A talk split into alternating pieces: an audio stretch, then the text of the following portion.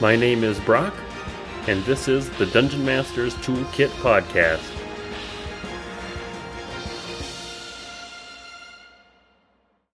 On today's episode, I talk to Mark about West Marches games, running DM courses, and of course about Game Master Engine, a 3D virtual tabletop. Welcome, everybody. Today I have Mark, the community manager for Game Master Engine. Welcome, Mark. Hello, nice to be here. Nice to meet you as well. Mark, can you tell us a little bit about yourself and how you got started in the tabletop role playing space? Well, long story, long stories. Uh, so actually, I started in with tabletop role playing. I think I grew up with stuff like Eye of the Beholder on the Amiga and this kind of old, very old D&D like computer games and I always had a fascination for role playing games and for fantasy specifically. And then I started playing when I was about 15 or so. I started playing one. I, am from Germany, so I started playing one German copycat thing, basically of D and D, which is called Sauge, the Black Eye. I don't know if that's popular or not, but we played that only for a little bit of time. Then I didn't play tabletop games for a long, long time, but played a lot of other fantasy stuff and did a lot of other fantasy stuff creatively and this kind of stuff and then came back to d&d i don't know seven years ago or so and then really started getting into it started off right as a game master and yeah haven't stopped since so and what system do you primarily play in nowadays nowadays i primarily play in d&d 5 though a lot of stuff that i play is heavy hev- heavily homebrewed because I think D&D 5 is a great system if you tweak it. And it's great to tweak. It's easy to tweak, you know? Mm, but of course, there's other systems for specific stuff that you want to do, which might be better for that specific stuff. I like the versatility of D&D 5. And what kind, what kind of tweaks do you make to your game? So, for example, often we play adaptations of of other franchises and stuff. So then you would tweak the, the, the content actually. So a friend of mine ran a Naruto style game and then tweaked this uh, accordingly. Another friend of mine ran a Final Fantasy D&D 5 game and we tweaked that accordingly. Another friend of mine started Harry Potter version of D&D 5, which I wrote a lot of spells for, which was actually very fun. So yeah, that's the the one thing, these franchises. And then the other thing is I play a lot in so-called West Marches games or pool games where there's like maybe five to 15 dungeon masters and 20 to 100 players, maybe more. And that's super cool, but that needs heavy tweaking for sure. In order because D&D 5 is not made for that. It's made for campaigns. I've talked about West Marches a little bit in the past and one of the things I think for any system with the West Marches game is you almost need a lot of downtime systems and a lot yes. of systems that help coordinate the game masters and the players outside of the actual yes. system that's being used to, to be played. Yep. Do you run some of those games? Yes. So I, I run a West Marches server right now. I used to run a very big West Marches project. Nowadays I run a little bit smaller one, which is more centered around friends playing with friends basically. But still even there, we are like I think well, it depends on activity of the people, but somewhere between 50 and 100 people you know it depends on the season and everything. And even there you need a lot of yeah tools to help cooperating. You need rules for this kind of stuff. Yeah so that's that's that's rather complex. And as you say you need stuff that helps people to be engaged in between the games like downtime. Yeah and then that seems to be one of the biggest hurdles for putting one of those together is there's just a lot of prep work that needs to be set up before you can really have a good system for people to play. Is I probably more so, especially if they're random people from the internet. If it's a group of friends, then that's probably a little bit easier to manage. Yes, it's true. I think the biggest hurdle with these kind of games is actually the social the social dimension that comes with it, you know, because in the start everybody says like, "Hey, this sounds cool. I want to try that." But then opinions evolve and some people want it to be harder, some people want it to be softer, some people want it to be more lore heavy. Some people want more creative freedom. Some people think the items are overpowered. Other things the items are underpowered, you know? And coordinating that diversion to something that is becomes convergent at some point, I think that is one of the biggest hurdles if you play with more than 20 people in that way. Do you do anything specific to coordinate that, or do you just have like a here are the general guidelines for this server? So if you if you like how the server is set up, great, stick around. If not, then you might need to find another server. How does that look? Well, I wish I had found the perfect solution, but uh, it's harder than than than people think. I think. I think it requires a constant effort. Obviously, for, first of all, you need base rules, not game rules, but like base rules of what what do we even want to play. You know, what is this supposed to be? What we're playing here is this supposed to be a living world? Is this supposed to be having fun after work? Is this supposed to be high fantasy, low fantasy, blah blah blah? You know, what tone should it have and everything like that. And once you have that set up, then people have a possibility to decide do I want to partake in that or not. And but from there on it takes constant effort, constant, you know, speaking to people, asking them, "Hey, how do you feel about these changes? This is what what, what we want to propose. This is what the other group proposes." You know, you would start become you would start having subgroups emerging. At some sometimes that can even get kind of political, you know, not real life political, but like then there will be some that want to play more progressively and some that want to play more traditionally, for example. So yeah, I think having a good team is is the key. Having a good team who that understands the vision that you want to run and helps doing so and helps uh, you know resolving conflict because most of the time is what you do is resolve conflict. Oh, this player tried to rob me. This player tried to, I don't know, they were mean to me. Yeah. That's funny. You also mentioned that you do DM courses. You talk a Yes. little bit about that? Okay, yeah. So what I do is oftentimes I run DM courses basically for newer DMs. So I do this on the German D&D community. We are the biggest German D&D server, and I think one of the biggest pen and paper, so the biggest tabletop RPG servers in Germany. One of them, one of three or so. And so we get a lot of new players. So I often try to engage these new players and try to get them to become DMs, which is hard, obviously. So I do courses with them, both like one-on-one workshops where they can basically ask questions and they tell me like, uh, well, I envisioned that there is three goblins making an ambush here, and then I listen to that and give them a little bit of insight while trying to preserve their vision, of course, you know. But then I also do like courses in groups, like how to operate, let's say, Roll20 or Foundry or Game Master Engine for that instance, you know. And then I also do group courses specifically on playing NPCs and doing voice acting and this kind of stuff. That's really cool. Is that all volunteer or do you charge for that service? So on the German server, I typically do that for free in a limited scope. So, you know, if there is at least, let's say, 10 people interested, and I would not do it more often than once every two weeks or so, you know? And then a lot of people have the possibility to go there and to engage and to have fun, learn something. If I go outside of that, I would either charge people. So then I would have a model like, for example, let's say the course costs $50 or so, but it, it's split among all people that, participate. So if you bring 10 people, it's five bucks for, for everyone, you know? Or on like donation base where people can just give what they think is appropriate. Sure. That's pretty cool. That does seem like a time or a, a decent time commitment to be doing big sessions like that. So Yeah, it is definitely. I mean, I have most of the stuff prepared and everything, but still, you know, people might have very specific questions, and I don't want to tell them like, "Oh, hours are now over. Bye bye." You know, sometimes Right. it, it takes longer and everything, and they have questions. Mm-hmm. so what what material do you go over with people who go through one of these courses? Depends on the course, obviously. For the voice acting, I have a whole list of material that I go over. So it's basically a crash course in voice acting. So it goes over voices, it goes over speech, because bigger part than the voices is actually the speech, you know, how you speak.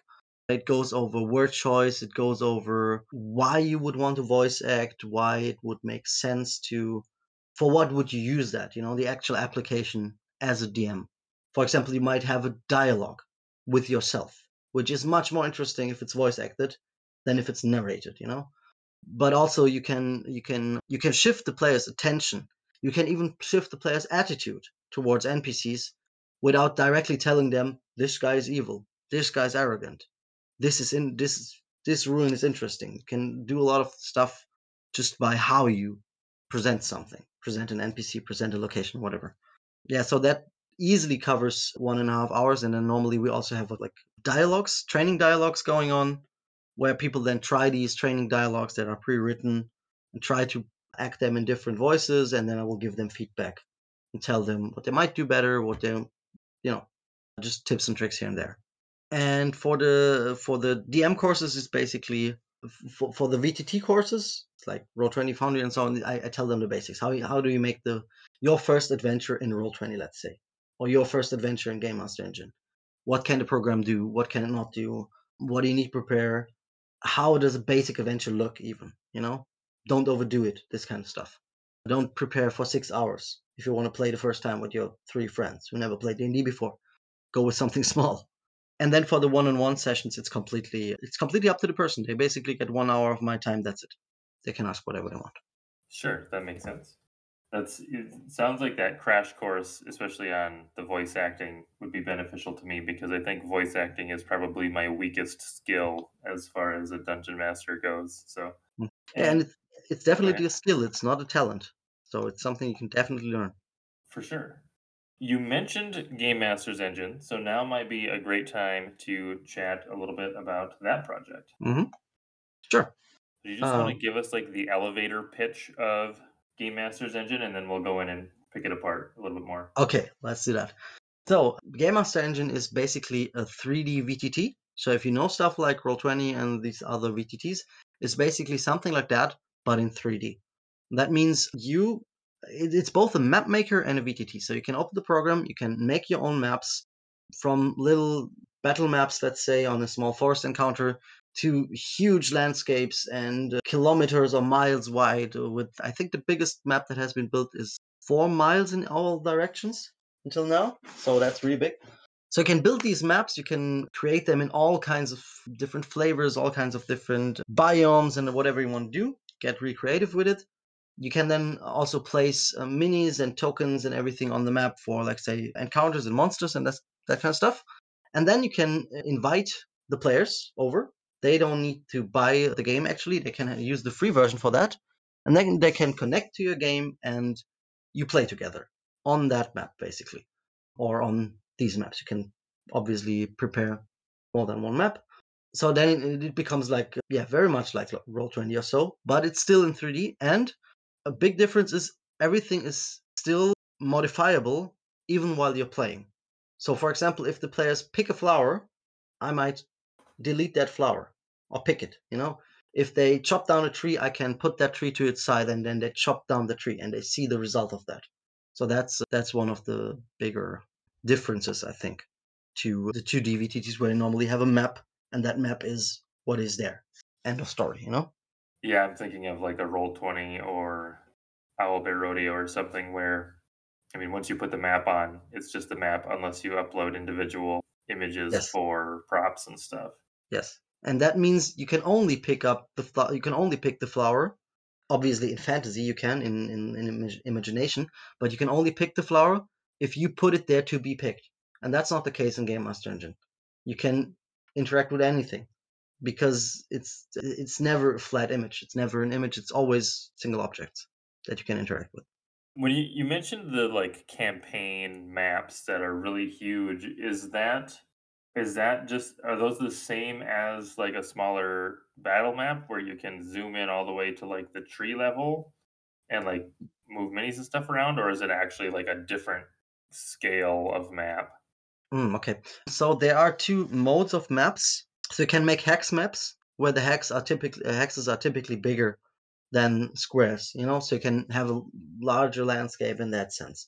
You can also make square maps where you have squares as the, as the basis. Um, but with both, you can either make very small maps or very big maps. And the, those maps I'm talking about, they're not overview maps. It's not like there are little trees and then stylized houses here and there to signify that there's a village. What I'm talking about is a map that is both an overview if you zoom out very much, but it's also the the playing map if you zoom in very much. So the, the, those four miles I was talking about are actually four miles if a mini is about two meters high. You know. Sure. So it's it's like plopping your game or your your miniatures down into like the Skyrim map and just being able to go anywhere without Very ever leaving the map. Very much so. And I mean, if the players eventually come to the edge, well, then you can load a new map. But it, you know, but that really depends on the playstyle. I've seen a lot of people who use overview maps and then they switch to specific maps like you would traditionally do. I've seen other people who run on very large maps. So yeah, you have very much freedom there to pick the pick the style that you want. There's no right or wrong. it, it would really depend on the the gameplay. As a game master, being able to just have, as far as prep goes, just prepping the small battle maps that you need would be a lot easier. But it would be really cool if you had a very sandbox game to just have an entire world essentially that you can can play in. Yes. And the cool thing about it is you can change it afterwards. In principle, it's even possible if I run a game, let's say, it's even possible that you run another game with your five players in my game on the same map, on the other edge of the map or whatever. Right. How many concurrent players can be on a map at a time? I don't think we ever limited it. So that is something you would have to ask the Steam servers, but I guess many. So we didn't try yet, but the, many. until the server crashes. okay. Well, it's a, it's a server that is. Uh, by, by the way, these servers they are hosted by Steam for you, so you don't need to host anything, and that means well they have very strong servers, obviously. yeah, I, I wouldn't expect it would be easy to crash their Yes. servers. Yes. So, in r- regards to the West Marches game, you could have an entire West Marches campaign with multiple groups potentially playing in different areas at the same time. Yes, definitely. That's pretty cool. I don't know that I've seen another VTT that could support something like that, so that definitely is unique. Yeah, that's nice. What I can definitely say is that all, uh, I mean, at least the 2D VTTs will not be able to support it because they use rendered images, and that makes those maps very huge. If you wanted to have such a big map, that would be a JPEG of enormous Yeah. extent. While this this this four mile by four mile map I was talking about, it's not four miles actually. It's I think sixteen thousand feet. So that might be something around four miles or so. That map is three hundred kilobytes big wow. Yeah. Because you have everything installed on your computer already. You know, you download Right. it, you have everything. It's just a list of what what is where. You can play this with an with a mobile phone connection if you wanted to.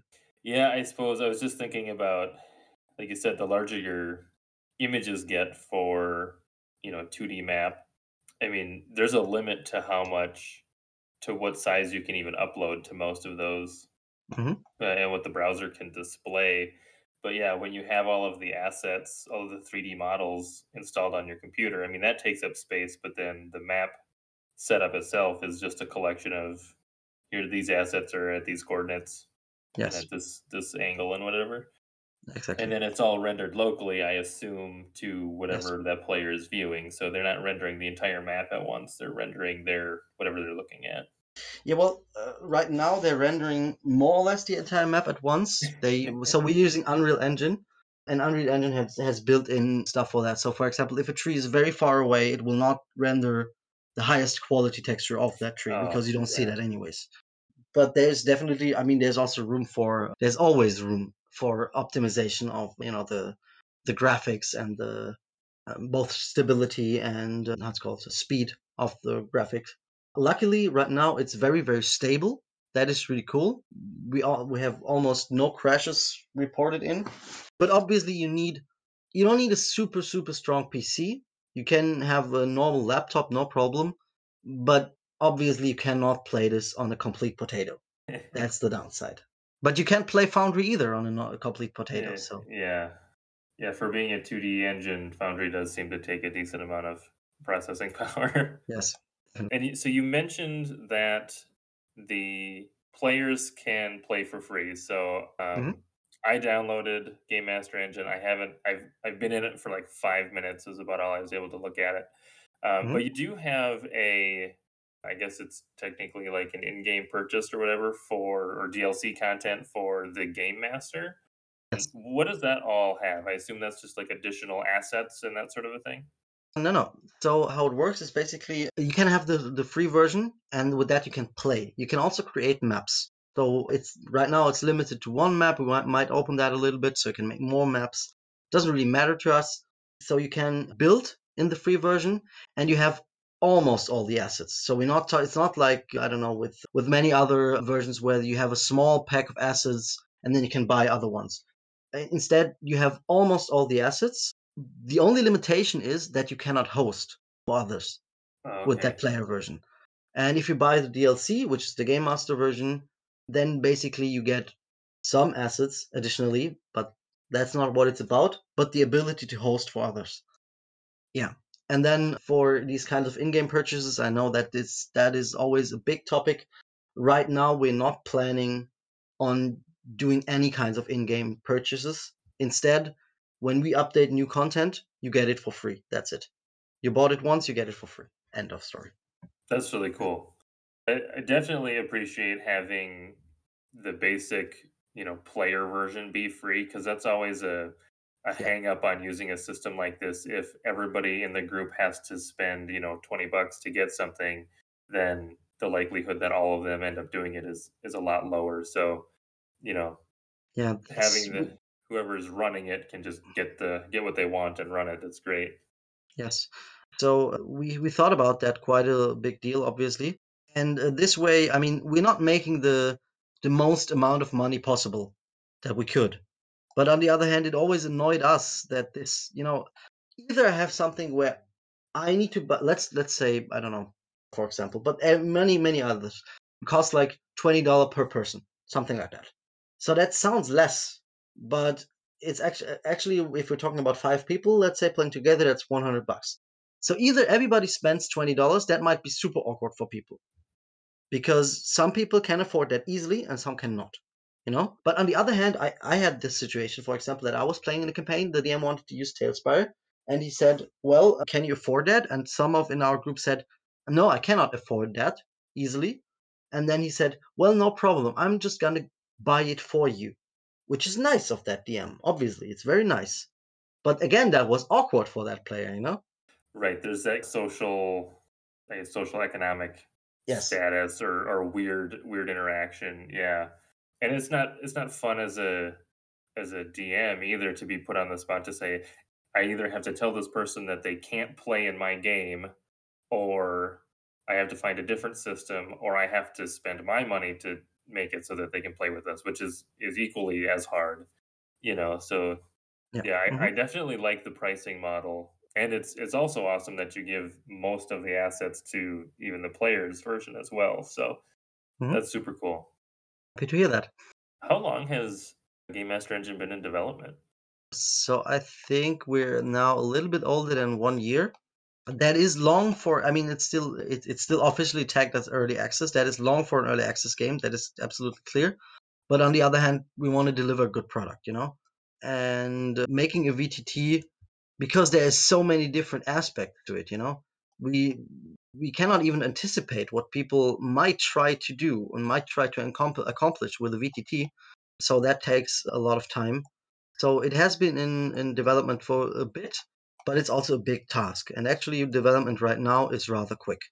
So every two or so months, there's a relatively major update that comes with not like, well, you get one new function, but you get five big new functions, something like that. So luckily, that works out for now.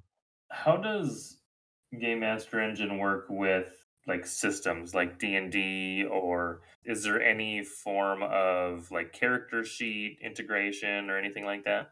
hmm No. So yes and no in that way. We decided for Game Master Engine to not to, to be system agnostic, and we thought about you know integrating character sheets and so on. But there's multiple things about it. First of all, if character sheets were so easy in general, then D&D Beyond wouldn't have spent millions and years on it. The character sheets, even though if that's you know it to, to I think to the normal user, it seems like character sheet cannot be so e- it cannot be so hard. It must be way harder to make a 3D environment than a character sheet. But those tasks are so completely different from each other. Right. Character sheets are actually quite complicated to make, especially if you want to do it right, you know. And what you, however, what you can do is you have a you have a browser in the game. We are now updating the browser to to a more stable version, and with that version, you will be able to open, let's say D and D Beyond or anything like that directly in the game. So you can open it, play with it, or you might use any other service that you want to open a PDF or whatever. Sure. Yeah, and That's we're also actually- Go ahead. planning on introducing Beyond 20 into that as well. But That's that pretty cool. I. I wouldn't have thought of just having an embedded browser in the game, but the fact that you can just open one up and then use whatever system or character sheet, you know, online tools that you're used to, you just have them right there in the game without having to, you know, flip between the game and some other screen or something.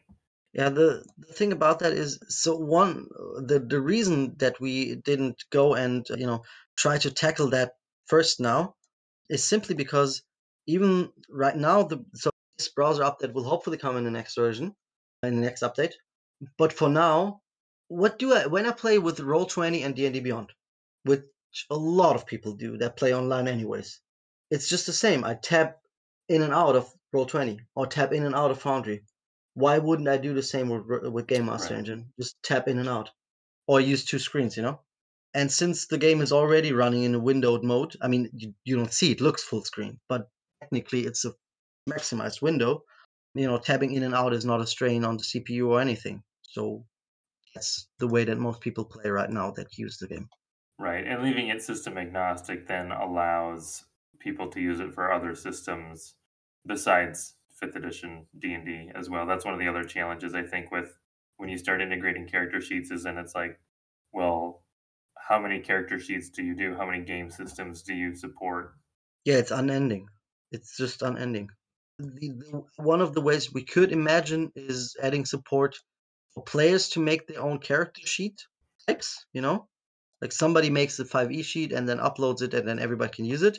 But we're not there yet. So that is definitely something that would need rather careful planning.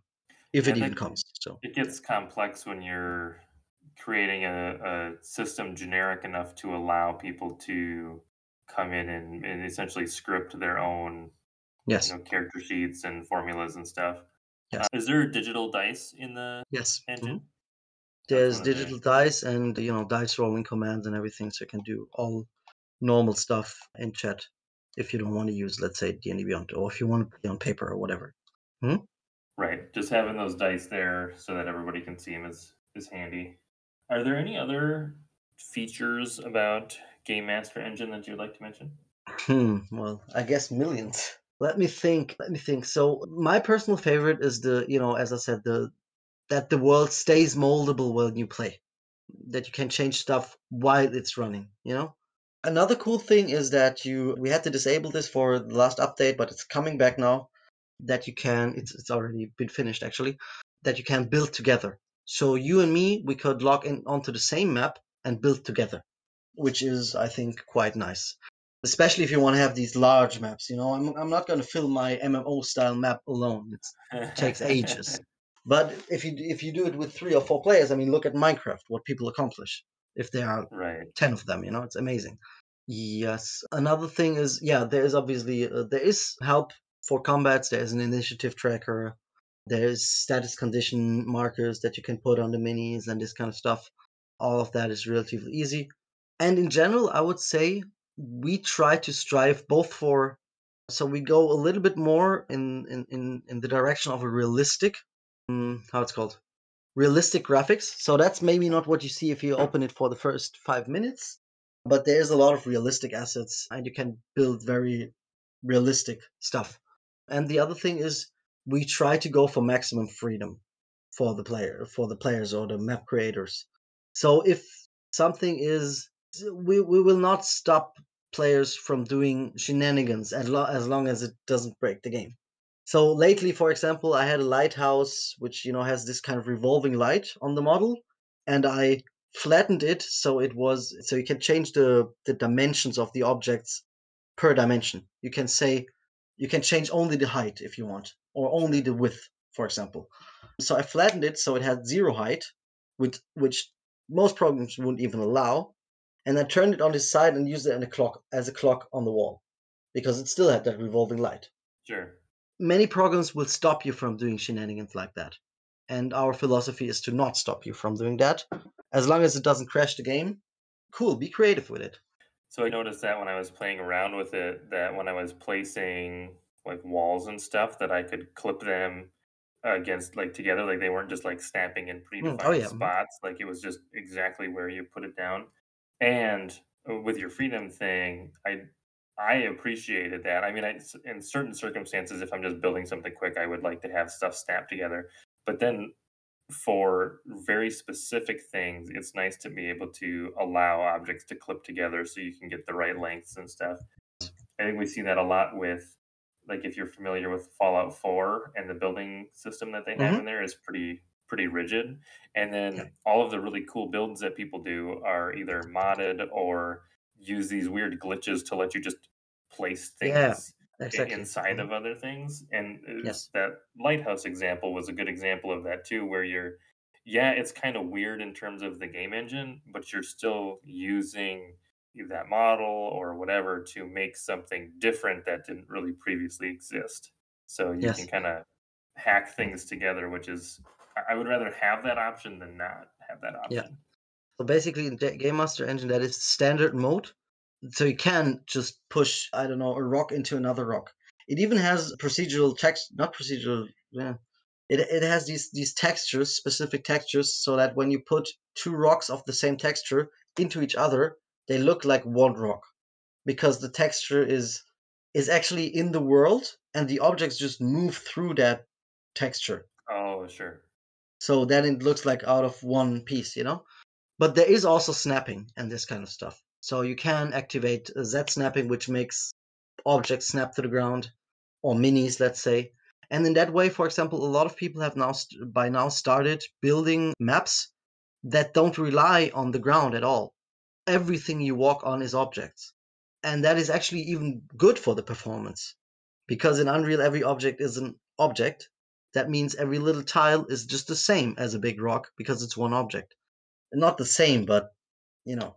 And that means a lot of people now, you know, build landscapes and mountains and everything just out of rocks. And since the mini can just stick on top of it, easy, no problem. At the same time, you can also, you know, you can activate the grid and snap to the grid if you want that for easy build. Let's say a dungeon. If you want to not spend forever to build that dungeon, just put on the grid snapping and then snap, snap, snap the walls snap together. Does the system have any sort of like templates or pre-generated content or procedural content so you could jump in and just like load up a map and just start editing it? Or are they So all it from scratch? it doesn't have procedural content or anything like that. So it doesn't do anything for you, the game. But we have started making a collection, which you can find on our Discord server, of maps that other people made and of, of which they are willing were willing to give these maps away and happy to share them actually. That is also true for the maps that won our mapping contest and everything. So you can download these maps easily and just use them in your own game. And most of the time that will also help you get the hang of the game, you know, see what other people did and how they did it. And additionally, in general, you can just share maps with each other. Just I, I can zip up a map I made and send it to you, and you can use it and play with it. So we hope if that you know if people do that more. I mean, I'm not making if, if I use Roll20, I'm not making every map I use. Who does that? takes forever.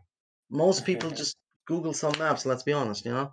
yeah. And obviously here you cannot simply Google GME maps, but why not? I mean, we could do that. You know, we could definitely provide a platform that when you Google that, you find our collection. And I think that would make a lot of sense, Right. Especially if people are happy to supply to that collection. Right. Uh, just having the map sharing so that, you know, because you, you'll always, with any of these systems, you'll always have people who, you know, fall in love with the system and then they just want to make tons of maps, right? And then hmm as long as you have a way to share them and they can provide those to people, you have a spot on your Discord for people to share. Yeah, I that's really cool. Because if it's, I I think a lot of times starting from completely blank canvas can be a little intimidating. Yes, Um, definitely. but having something at least visual to say, oh, you know, here's some things I can do. I can tweak this a little bit, and then it's perfect. It's a lot easier to jump in that way. definitely. And that is that is something that we that we definitely want to work on, and we are working on it right now, is to improve the accessibility of the game for newcomers. Because obviously something like like Game Master Engine, I mean it's easy, you know, the, the game is easy. It's easy for me. Mm, and but I know it already, you know. It might be hard for somebody who's completely new and they didn't try it out and they don't don't want to try it out for 10 hours until they get to the results they want. So we are definitely putting a lot of effort right now into tutorials which we already gave right now putting those tutorials in the game giving tutorial maps giving tutorial videos giving all this kind of stuff. Because you know again it's easy.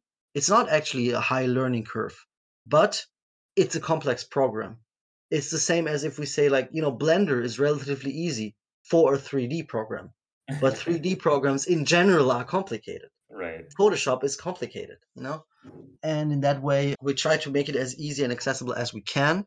We're very happy for input on that as well. But it's a complex program that can do a lot of stuff. Right. Yeah. The more tools that you can give new people to get them up and running fast. I mean, that's probably one of the easiest ways to lose people is if you don't have those those tools available. Is then you know you jump in, you play with it for ten minutes, and you're like, oh, this is super complicated. I'll just go back Yeah, to using absolutely. something Yeah, that's easier. You know. absolutely. That's that's what we what we encountered in the past, definitely. And that's why we want to counteract that. Because you know, if you get past a certain point, it's not it's it's never a problem. But getting past that certain point can be intimidating for some people. Um, But yeah, with the, the tutorials that we added now, they already help a lot from what we received as feedback. so switching gears a little bit, do you run a lot of your games in the Game Master Engine? By now, yes. So we have a community game started now on the Game Master Engine Discord. In in general, I would say one of the also important features, if you want, in that way, is the good community on the server. So there's a lot of people there. They do stuff together. Everybody can, you know, give their feedback, give their support, ask for ask questions, ask for features. We also have volunteers, you know, volunteering and helping out with the program and this kind of stuff, or doing all kinds of stuff for it, which is really cool and we really appreciate that. And thank you to all volunteers listening, if any. But yeah, we also have a community game there, which is a kind of like very generic open pool game thing. Almost like one of these West Marches games, but way, way easier, you know, way simpler, simplified. And yeah, we use Game Master Engine for that all the time. And also in private, I use it very much because I'm not that out automatization type of DM, anyways. So I don't really care that I cannot, I don't know, calculate the dragon's breath under disadvantage in the third semester of whatever, you know? I, I like the idea of having that community game. That's probably a good way for people to come in and test out the system too and see it run, Yes. how it handles a, an actual game. That's pretty cool. Mhm. Yeah, and it already gave us a lot of, of input as well. Uh, user testing is great. Yeah, basically it's user testing. And the people have fun while doing so. So yeah, good deal for them, good deal for us. Cool. Think we're getting pretty close to our time here. So, is there is there any other topics either about running games or about Game Master Engine itself that you want to talk about before we wrap up?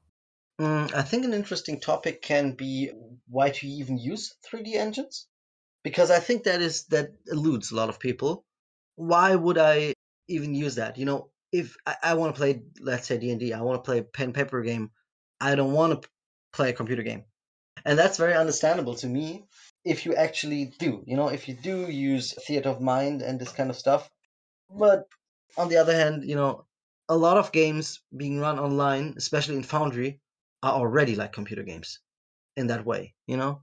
hmm Because if I can, if I, if I have dynamic lighting and fog of war and doors that that I can open and close with a mouse click, we're effectively talking about a computer game, you know?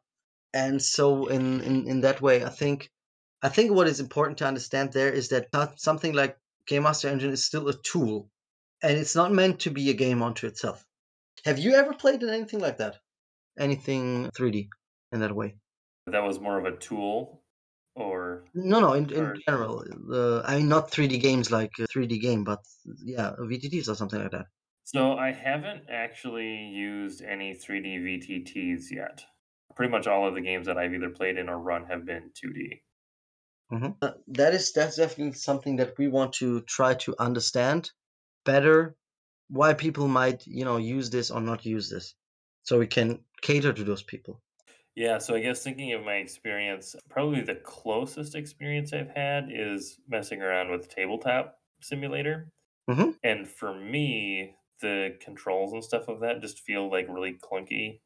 And it just feels like it's more difficult to play the game or to, to play anything in it than, you know, being at like a physical table or having a dedicated, you know, digital version of whatever Yeah, you're doing. That's probably my main hang up. And then as far as a DM, I just haven't I haven't dipped my toes into 3D VTTs yet just because it's it's tends to be more prep than what it takes to prep like a 2D map. hmm But like you mentioned, I have Foundry and there's a lot of setup that you can do. You can in, do the map and then you, can, you got to draw the walls and the doors and then the hmm you know the hmm lighting and You stuff end up with that something comparable, actually, yeah it time wise, ends up yeah I, I would I like I said I haven't done a 3D one but with Foundry you're already getting like the amount of time it takes to prep a map can be fairly high depending on how big your map is and and yeah at that rate if you can just do it in 3D with about the same effort then why not Yeah, I can definitely I can say something about that. So when I started with Game Master Engine using it, I did maps on you know Inkarnate and Dungeon Draft and blah blah blah map makers before. It took me about twice as long to come up with an adequate map. You know, not going crazy on detail and flowers on flowers. You know, but normal playable.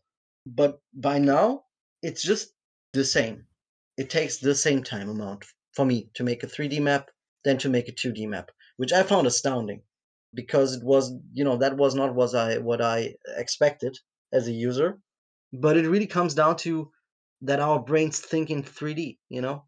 So actually for something like Game Master Engine, you can be even less artistic than for something like Dungeon Draft or Inkarnate or any of these map makers.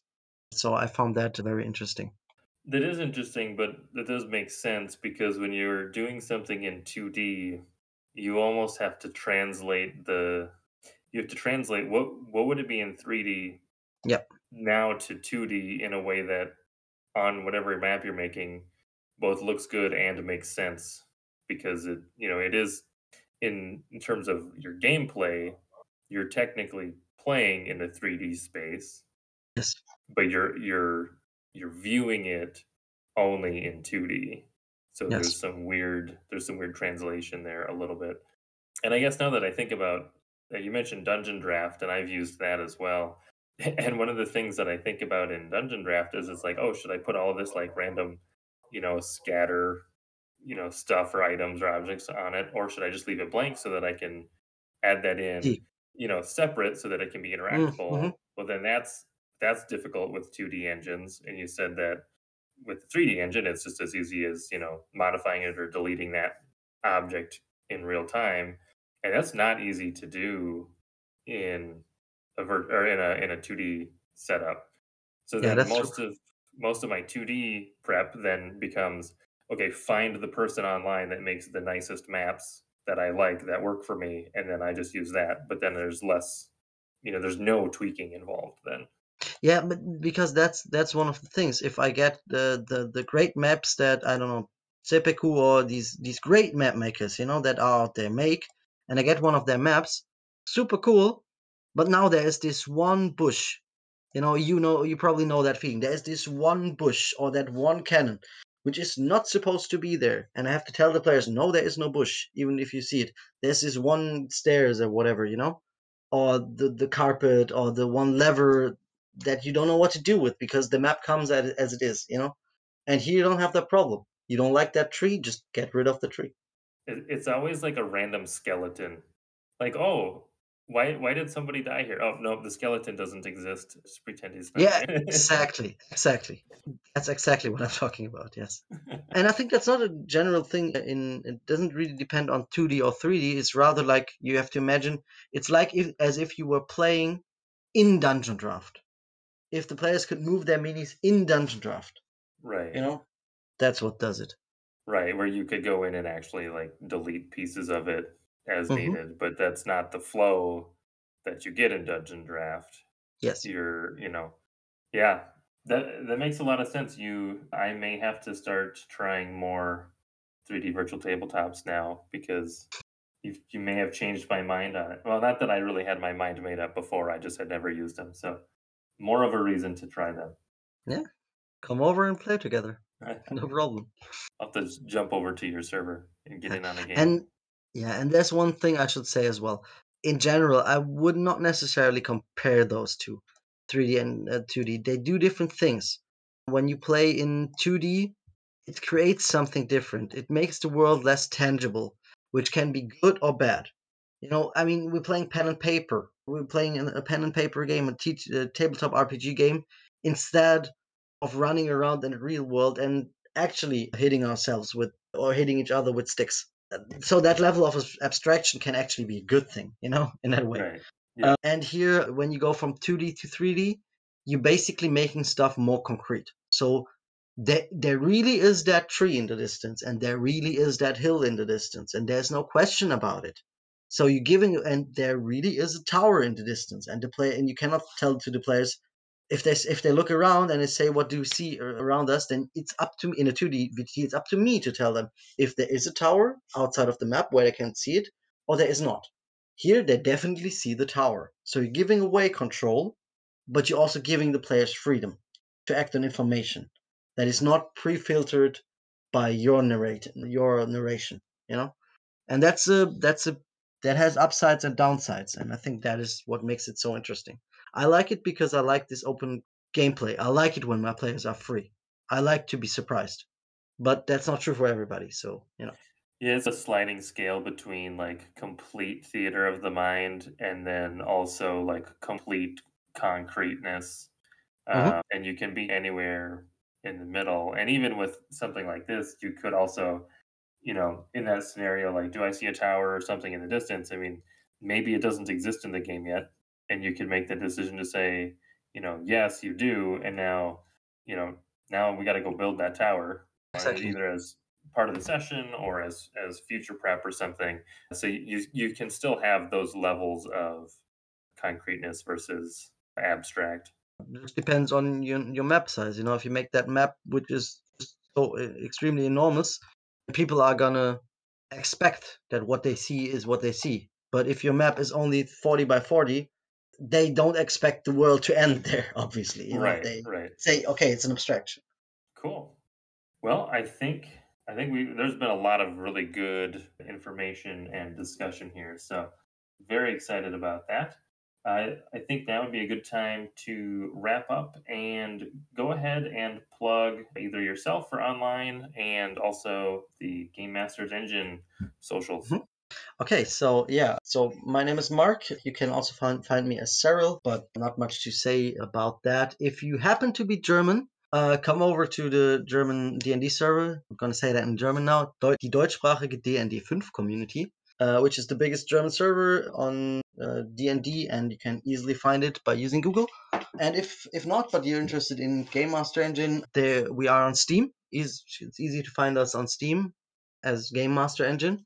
We also have a Reddit, which is easy to find as Game Master Engine again. We also have an Instagram account, which is easy to find as Game Master Engine again. And yeah, we have a YouTube channel as well, but it's uh, needs to needs a little bit of updates. Luckily, our great volunteers are working on that. And yeah, obviously we have our Discord channel. Maybe that can come into the I don't know description of that podcast here, whatever. Yeah, but the Discord channel is really the way to engage with us, and that's the the way to actually meet us. So you can, if you come to the Discord channel, you can talk to our lead programmers. You can talk to me, for example, and there's no writing 70 letters and 60 formulas or whatever. Just come and meet us. We are very, very open to actually meet you guys and girls and everything. Yeah. Awesome. Thank you, Mark, so much for being on the podcast. Thank you for inviting me. It was a lot of fun. Thanks for listening to this week's episode of the Dungeon Masters Toolkit podcast. You can find links to all of the products and resources that we talked about on the show in the show notes. And if you'd like to join the community or find out how to be on the show, check out our subreddit or join us in our Discord server.